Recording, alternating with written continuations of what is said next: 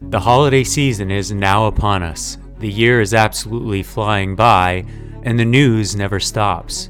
That's why we at the DSR Network have expanded our programming to cover even more of the world's events. We hope you will consider supporting our work by becoming a member. Members enjoy an ad-free listening experience, bonus content for virtually all of our shows, an invitation to the member-only Slack community, and more. Best of all, if you become a member in the month of November, you can take 50% off the membership price for the first month. Visit thedsrnetwork.com/buy and enter code STUFFING at checkout. That's thedsrnetwork.com/buy and code STUFFING. Thank you very much for your support. Hi, this is Riley Fessler. We have the pleasure of hosting Dr. Michael Mann at our next roundtable in the Road to COP28 series. To prepare for the episode, this week's episode of From the Archive is his first appearance on the DSR podcast, discussing his latest book. We hope you enjoy, and please look forward to the next episode in the Road to COP28. Nine, 12, 10, 28, 2, 23. This is Deep State Radio, coming to you direct from our super-secret studio in the third sub-basement of the Ministry of Snark in Washington, D.C., and from other undisclosed locations across America and around the world. Hello and welcome to the podcast. As all of you who are regular listeners know, periodically we turn to books that we think are essential for you to get and to read and to their authors. And we're doing that this time not only because the book is important, but as many of you know, we've launched a new series of podcasts, a special series leading up to COP28 that are going to talk about the climate crisis, and we have a variety of experts who are participating in live roundtables that are part of that series, and I encourage you to listen to it. Today, we're going to talk to one expert, a special one, who is the author of a new book. His name is Dr. Michael Mann. He's Presidential Distinguished Professor in the Department of Earth and Environmental Science and Director of the Center of Science, Sustainability, and the Media at the University of Pennsylvania. And his new book is Our Fragile Moment, How Lessons from the Earth's Past Can Help Us Survive the Climate Crisis, which by the time you hear this will be out. And congratulations to you on the release of your book. Thanks, David. It's a real pleasure to be with you. Now, you know, I thought it was kind of interesting, and I'm sure you thought it was kind of interesting too, as I was going through the reviews and so forth of your book, and all of them said, excellent book, and all of them said it was balanced. But, you know, some of them said, you know, the news is good because Michael Mann says that we can handle all the overheating of the climate we're getting. And then some of them said the news is bad because Michael Mann said that might take several thousand years. And there was this apparent, you know, sort of people emphasized what they wanted to hear in it. Yeah, the veritable half glass empty or half full, I suppose. Yeah, yeah. But I mean, I think it's fair to say that the message of the book is that for the foreseeable future, if we don't change things around, the glass is more than half empty. No, that's right. I wouldn't have named it Our Fragile Moment if there weren't a fragility about the moment that we're in, and that fragility exists for many reasons, but the climate crisis is paramount among them. Well, you couldn't have orchestrated sort of global weather patterns better to lead into the, you know, publication of the book. I mean, this summer has been one horrific event after another that are all from fires to floods to other extreme weather around the world. You know, we deployed those space lasers, you know, expertly. But I'm glad we got the credit from Marjorie Taylor Greene for doing that. Yes. Yeah. But do you see some of what we've seen on the climate front as a tipping point, the beginning of a new chapter in this crisis. And you mean a tipping point sort of in the public consciousness? Yeah, you know, it's interesting because there have been so many moments like that where we felt like, well, surely this must be that tipping point in consciousness. Superstorm Sandy, Katrina, the Pacific Northwest heat dome 2 summers ago, what we've seen happen in Maui.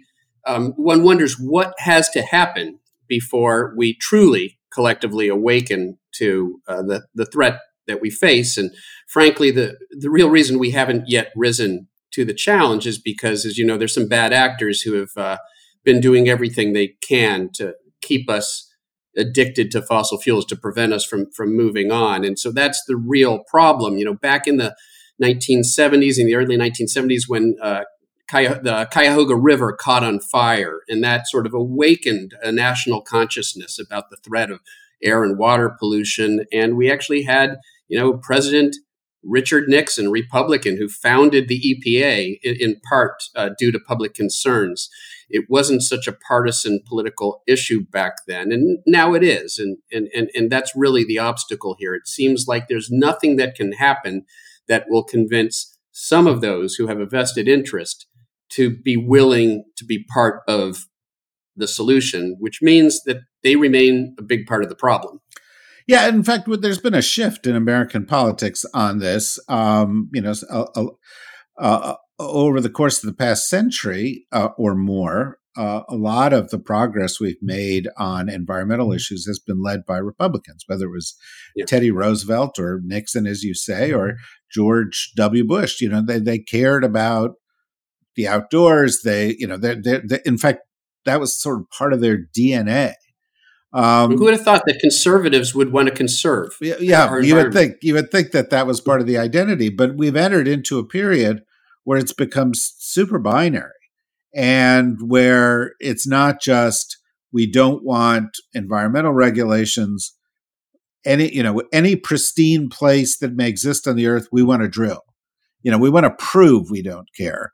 And that's not just Trump or it's not just MAGA, but it does seem on the right, not just, by the way, in the United States, but worldwide, that this has happened. One of the people you point the finger to at in the book announced his retirement today, the day we're recording this, although people may hear it a few days later, and that's Rupert Murdoch. Can you talk about what role you've seen him play in all this?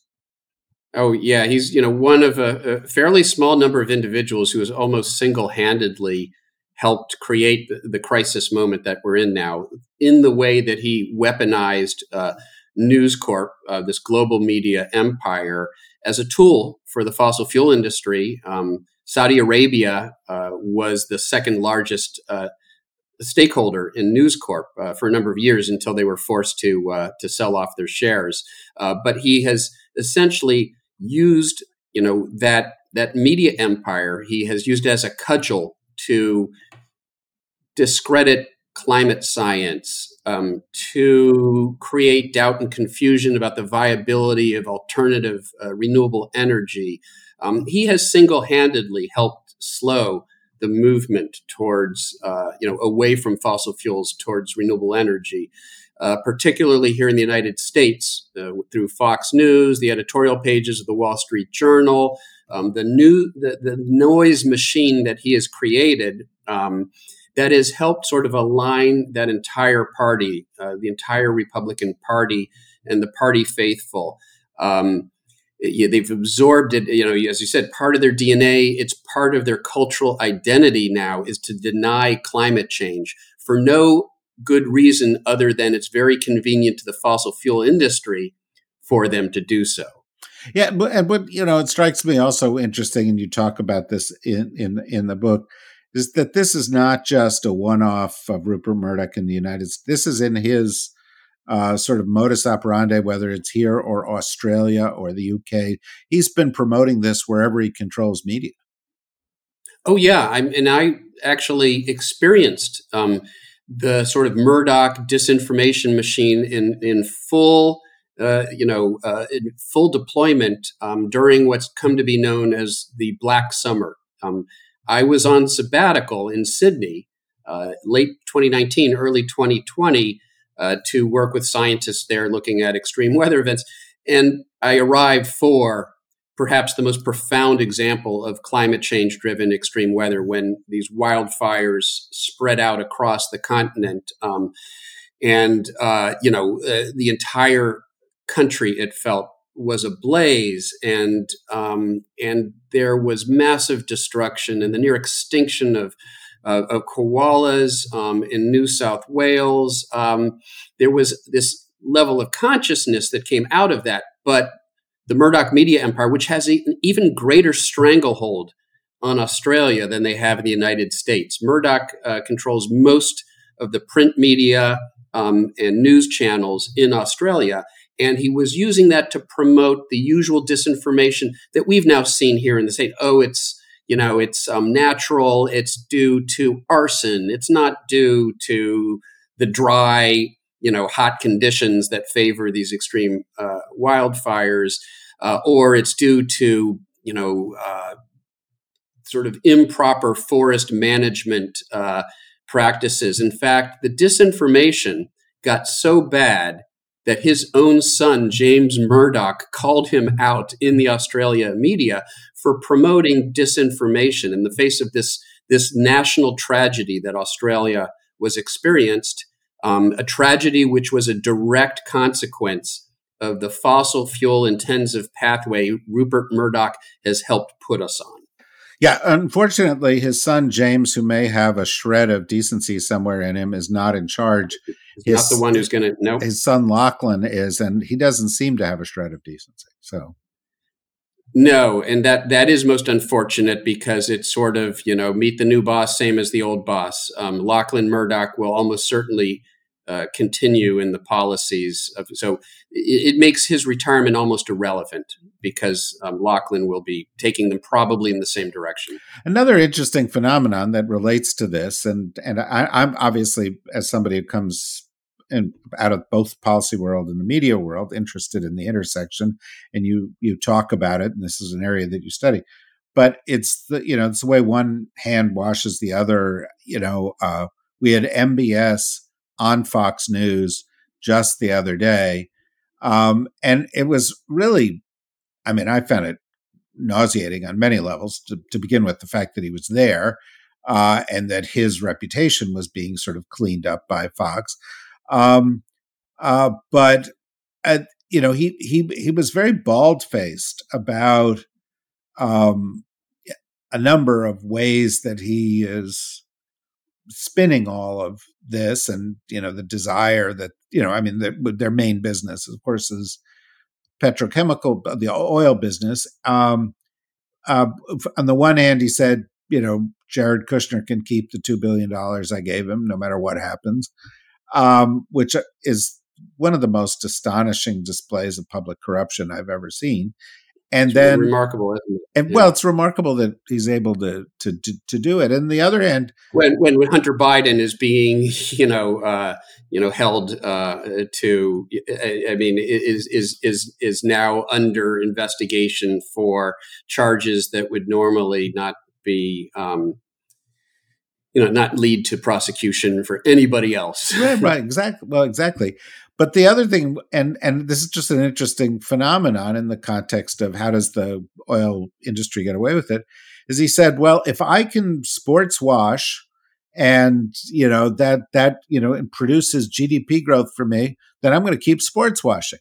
And a lot of these states in that part of the world, Qatar hosted the World Cup, et cetera, they just seem to distract the world from what they're doing by saying, look over here and not over here. Yeah, it's disturbing. And they're not held, to any reasonable standard when it comes to the conduct that we're talking about. You can count on the fingers of your hands, the number of bad actors and bad players who have almost single-handedly put us where we are with respect to the climate crisis. It's MBS. It's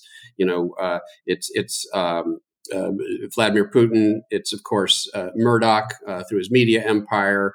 It's, the Koch brothers, or the remaining Koch brother, Charles Koch, Robert Mercer, Elon Musk. It's all of the usual suspects who in one way or another have created the existing power structure that keeps us addicted to fossil fuels when we know it's essentially destroying our civilization. Well, yeah. And it's, it's the ghost of John D. Rockefeller and Standard Oil and then the Seven Sisters, and they continue to control everything. And, Go on. The Rockefeller Brothers Foundation is quite enlightened. I think they feel responsibility for that, and they have actually helped lead the fossil fuel divestment movement. So, I believe in redemption. If those who represent the legacy of these, the fossil fuel interests were to come down on the right side rather than just engage in greenwash, then it would be appropriate for us to embrace them. But by and large, that's not what's happening. Right, and Exxon for years. Suppressed information on this stuff, sold a different story, and yet somehow because of their political power has never paid the price for that, say, the tobacco companies did.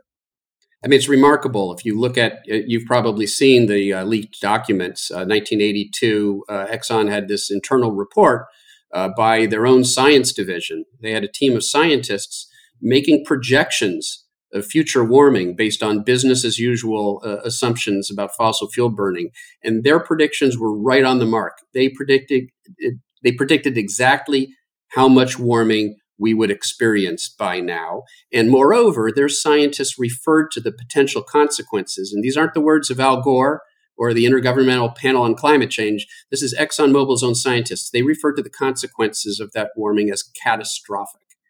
And what did they do? They buried that report, they got rid of that group, and engaged in the world's greatest, most well-funded disinformation campaign, the fossil fuel industry disinformation campaign. It's a crime against humanity, right? I mean, it really is. It's worse than that. It's a crime against the planet. Yeah, well, true. But, I think of it when I was saying crime against humanity. Yeah. Hundreds of thousands of people have died. Yeah. Millions of people have been impoverished. The planet has lost trillions of dollars in resources that can't be replaced. No, it's right. It's certainly a crime against humanity. And I argue it goes even one step further. It's a crime against the entire planet, not just us, but every other living thing on this planet. So, yeah, I mean, and of course, the book gets into that a little bit, as you note in the last chapter. But it's also really about the lessons that we can learn about where we are, this sort of fragile moment between, this sort of tussle between resilience, and the climate system does exhibit some resilience, but there's also fragility. You push it too hard, and that's what history tells us. If you push the system too hard, you can get these sort of runaway consequences. And that's a possible future if we don't act quickly. And the main obstacle to that, as you know, it's not physical, it's not physics, it's not climate physics, it's not the technology. We've got the technology to decarbonize our economy. It's entirely political. Yeah, it's interesting. And I want to, in the minutes we have remaining, I'd like to talk about two sides of it. Well, on the one hand, I used to do a bunch of work around energy and climate policy and, over the course of the past 20, 25 years. And a lot of the things that we talked about 20, 25 years ago, vehicle electrification, moving towards a more distributed energy mix on the grid, more consciousness of these things, nations working together. And frankly, I think 20 years ago, we would have been skeptical that we could have achieved a lot of what has been achieved. I mean, there's some bad news here, but there is some good news. We're much farther along towards the embrace of electric vehicles than anybody thought was possible. We're much farther along, led by places like China in the proliferation of new green technologies. I mean, do you see that side of the story as well? I do. And, you know, I see a China that was actually decommissioning coal-fired power plants when we had an administration, the Obama administration, that had come to the table with them. And we got a bilateral agreement between the U.S. and China to reduce carbon emissions. China exceeded their commitment. There was good faith on the part of both parties. We, the largest cumulative carbon emitter on the planet, China today, the largest emitter of carbon right now, but we've put more collective carbon into the atmosphere than anybody else. And so those two parties coming together was critical in laying the foundation for the Paris Agreement and the subsequent progress we've seen. Of course, the problem was we then elected a president who unilaterally backed out of the Paris Agreement, the only country in the world to do that. And that sent a message to China and India and others that we were no longer serious. That provided them an excuse for being less serious about their own commitments. And we've frankly seen a slowdown in progress since then. I think we're seeing some restoration of that under the current administration, but there are all of these geopolitical challenges, as you know, that really complicate that today. Yeah, so let's get to that. As you may have heard when I did the introduction, we are doing a series of podcasts in the run-up to COP28, the climate summit in Dubai, which will take place, I think, from November 30th to December 12th of this year. And I do hope to be able to participate in at least one of them. Well, I was very much hope you will. And, you know, we've brought together a diverse group of experts. I do say, by the way, and I, you know, because we're full disclosure here, that we got a grant to do all this stuff from the embassy of the UAE here, you know, one condition we said of this was that these discussions would be completely independent. And actually, I haven't even had any influence over the constitution of these panels. Each of the chairs of the panels have, because I don't want to blur this. The subject is too important. UAE isn't Saudi Arabia. They're not Saudi Arabia. No. They're not. But, you know, as we go into COP28, there's been a lot of controversy around the fact that a petrostate is hosting this and will they go far enough? And, you know, I've heard both sides of the argument. I've heard them say, you know, we have Masdar. We've done a lot of green tech. We've pushed forward. We're trying to move off of being an oil-based economy. And, you know, you say, yes, that's true. And then on the other hand, you know, they've been part of that world for a long, long time. What's your hope and expectation for COP28? Yeah, you know, it's a great question. COP27 was somewhat disappointing in that we had achieved some significant commitments at COP26, enough from, you know, the collective countries of the world to take us from a path where we were headed towards, you know, 7-degree Fahrenheit warming by the end of the century to something more like 4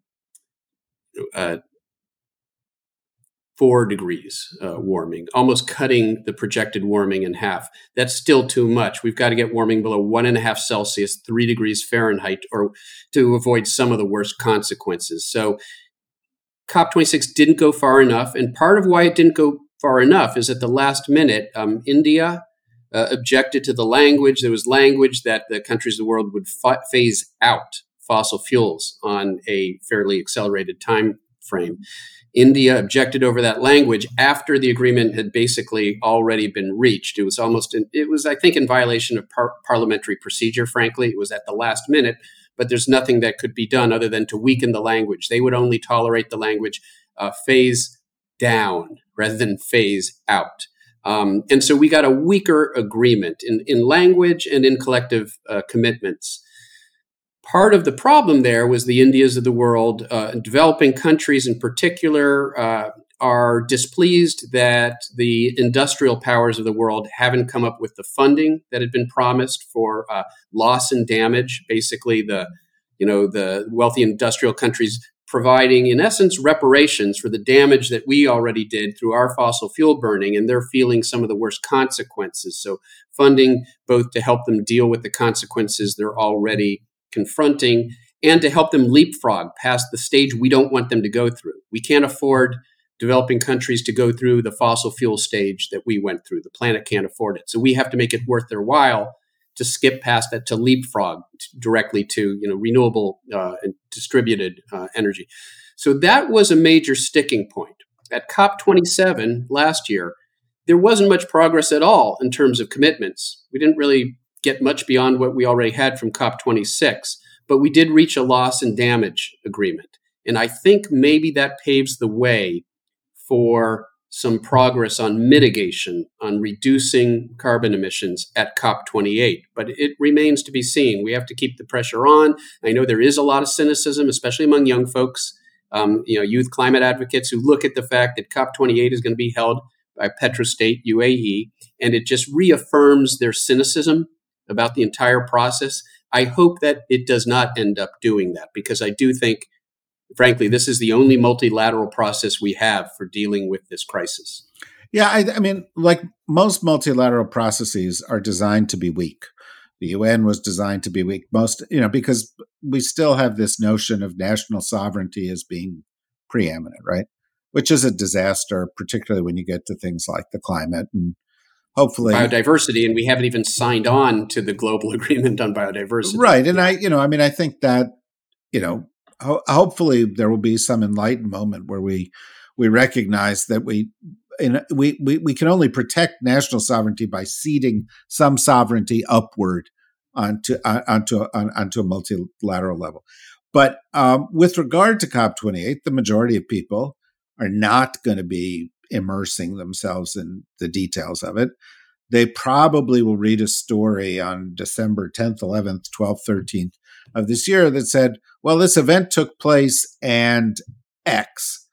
Now, what's the best that can be hoped for? I've seen some rumblings that people are going to make some financial commitments to the developing world. Yeah, the financial commitments are important because loss and damage is not yet, I forget what the promise is, how many billions of dollars, but we're not anywhere close to coming up with the funds that had originally been promised for loss and damage. So that's important because I do think it will help. I think the demonstration of good faith on that side of things will help along, getting the Indias of the world to agree to stricter language and to make stronger commitments to reducing their carbon emissions. The other thing that was disappointing, frankly, about COP26 was there was originally a hope that there would be some agreement to stop funding new fossil fuel infrastructure. The International Energy Agency has said, and they've been no cheerleader on renewable energy, but they've been very clear about the fact that there is no way to stabilize warming below that dangerous 1.5 Celsius, 3 degree Fahrenheit level and continue to expand fossil fuel infrastructure at the same time, which we're still doing in the United States, and other countries are doing it as well. So what we really need is a commitment to fund no new fossil fuel infrastructure, no new coal-fired power plants, no new natural gas or oil pipelines, no new, ocean drilling, oil drilling. We need to stop cold turkey on. That doesn't mean stopping all fossil fuel extraction. We have to phase that out. We need to meet energy needs as we decarbonize our economy, but we have to stop expanding the capacity for fossil fuels, which is, it's crazy, and it's what we're still doing. Yeah. Now, I would say as just a final point, and I'd be interested in your thoughts on this, when the whole process started around the time of the Paris Accords, the United States was kind of slow to the table. And, there was a lot of talk about the Paris Accords, but my view of them at the time was these are very weak. Essentially, it's a bunch of countries saying, we're going to set our own standards and we'll try to meet them. Right. Let's name and shame. The enforcement mechanism was name and shame. Right. And, yes. and it was just, we were dragging our feet. And that was the Obama administration. We went through, obviously, Trump was no ally of these issues. But Biden in the Inflation Reduction... That's an understatement. Yeah, right. Well, exactly. But in Biden in the Inflation Reduction Act made the biggest single commitment to green energy, green tech in American history. And it really seemed to me like a kind of a watershed moment, which did not, I think, get the kind of coverage it deserved. But am I overstating that? No, absolutely. It was the boldest, the only real climate legislation ever signed into law by an American president. I forget how much, $40 billion, I think, no, $240 billion, I think, of investment in clean energy and in other climate investments. And just yesterday, he announced this new climate core to basically, fund young folks to, 20,000 young people to go out and work on the climate. 20,000. Yeah, to deploy all of the technology in the solutions that we have now. So, and that was part of the Inflation Reduction Act. That was one of the things that was in there. And so it was the boldest legislation yet passed. And yet it was highly constrained by the fact that it could only pass with the blessing of a coal state Democrat from West Virginia, who demanded basically a watering down of the language. And so we got a much weaker agreement than we might have got, with 51 or 52 Democratic senators. It was 50 Democrats in the tie-breaking vote by the vice president. And so we got the strongest agreement we could get under those circumstances. And what frustrates me, David, is that you hear a lot of folks saying, blaming Biden. In New York the other day, there was it's Climate Week, UN meeting in New York City, thousands of people marching in the streets. And a lot of the criticism was of the Biden administration. But look, the Biden administration can only sign into law legislation that comes out of Congress. And that was the best legislation we could get at the time. Moreover, the sorts of executive actions that we would like to see the administration take are being turned back by conservative courts, by courts that have been loaded with conservative judges and justices after 4 years of Trump. And so what I find, dangerous is this sort of circling the wagon, or not circling the wagons, the circular firing squad, where climate activists blaming Biden and Democrats rather than realizing that if we want stronger policy, the only solution is for us to get out there and vote in mass numbers in elections, vote out these climate deniers, vote in climate advocates, give Congress the sorts of the kind of majority that it needs to pass more stringent legislation. So I try to remind some of my well-intentioned younger friends that make sure we blame the bad actors and not shoot ourselves in the foot by, for example, blaming it on Biden and dampening enthusiasm for people to turn out in this next election, because that's what's critical if we want to do more. Yeah, I couldn't agree more strongly. Had there been one more Democrat in the Senate and Joe Manchin's vote, who you were very nice not to mention him by name, but by Joe Manchin was the guy. If his vote had been offset, you would have had a different bill.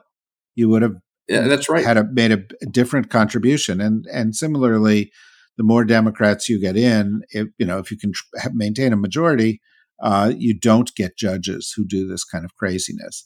You're right. We can, it's a slippery slope, that sort of thinking, that sort of when we try to reimagine history, what if the Supreme Court hadn't stopped the recount, and we got a president, Al Gore. Where would we be today? Yeah, no, and absolutely right. But we are where we are, and people are like, "Well, exactly. What can I do about climate? I sort my garbage, I drive a electric car. What else? I ride a bike. What else can I do?"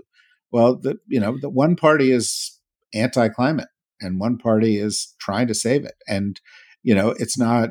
This is not an issue that can be both sides. David, that's what I love about, your show here. You're willing to call out bad actors. You're willing to state objective facts without fear of pushback. Too much of our media today is not willing to do that. They do fall victim to false balance and false equivalence. And it's part of why we're where we are today. There isn't enough of a penalty for the bad actors who have led us here because too many of our media outlets are not willing to call out the bad actors. And when you don't call out the bad actors, it allows the public to say, oh, well, they're all bad. And so it doesn't matter. My vote doesn't matter, when nothing could be more wrong. Yeah, it's so true, you know, and I could go on and on because this issue matters a lot to me, but and hope maybe you'll come back. We can keep carrying. I would love to. I could talk with you for hours, David. Well, good. I hope we can. But, you know, one of the things that strikes me, and this is maybe a tangential issue, but I think back on so many stories I've read in the media where so many experts have been quoted, and nowhere did it say this guy is getting paid by big oil. You know, right. And you know, it's, oh no, this is our leading expert on energy, and it's like, yeah, but he's on the payroll. It's, you know, oh yeah, or even worse than that, it's, you know, he's the president of Americans for Prosperity. Oh, I'm for prosperity. Yeah. How can I do? No, it's a front group funded by the Koch brothers.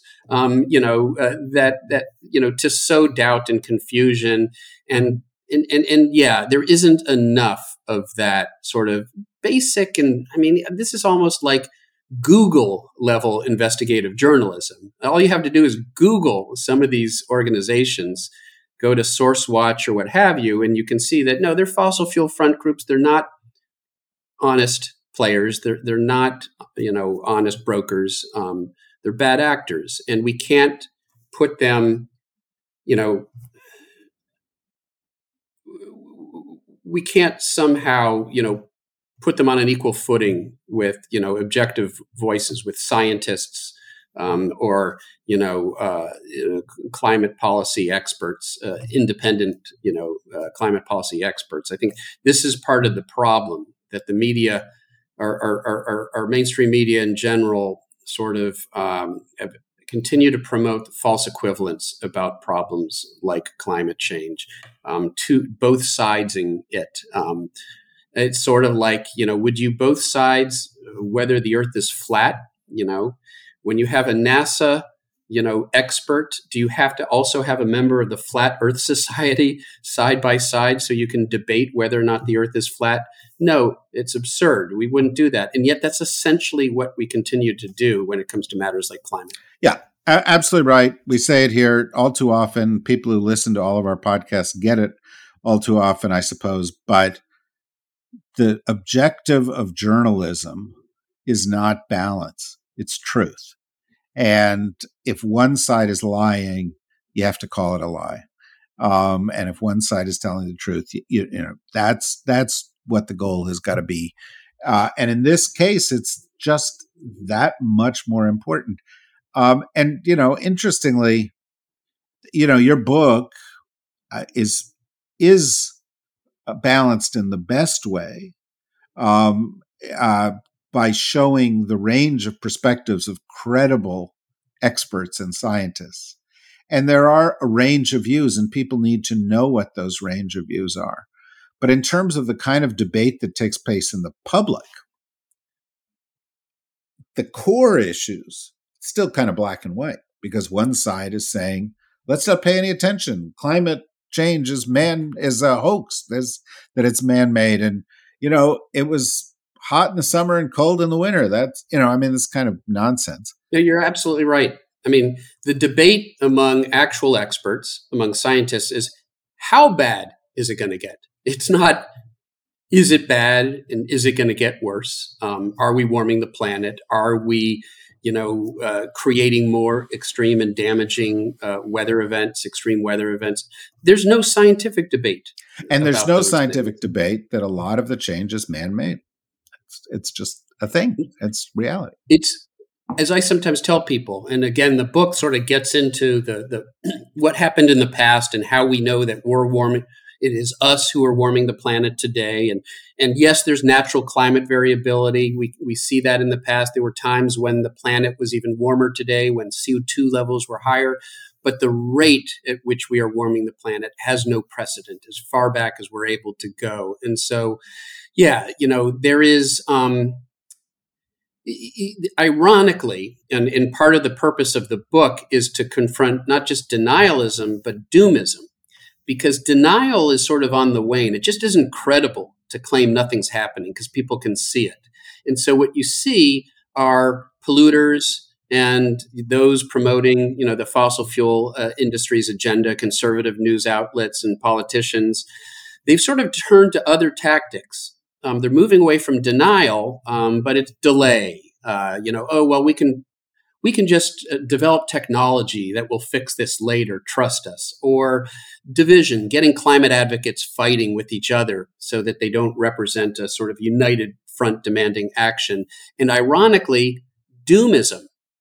If you can convince, you know, those who would otherwise be concerned about climate that it's too late to do anything, then that potentially leads them down the path of inaction and disengagement. And as I like to say, the polluters, they don't care about the path you take. They just care about the destination.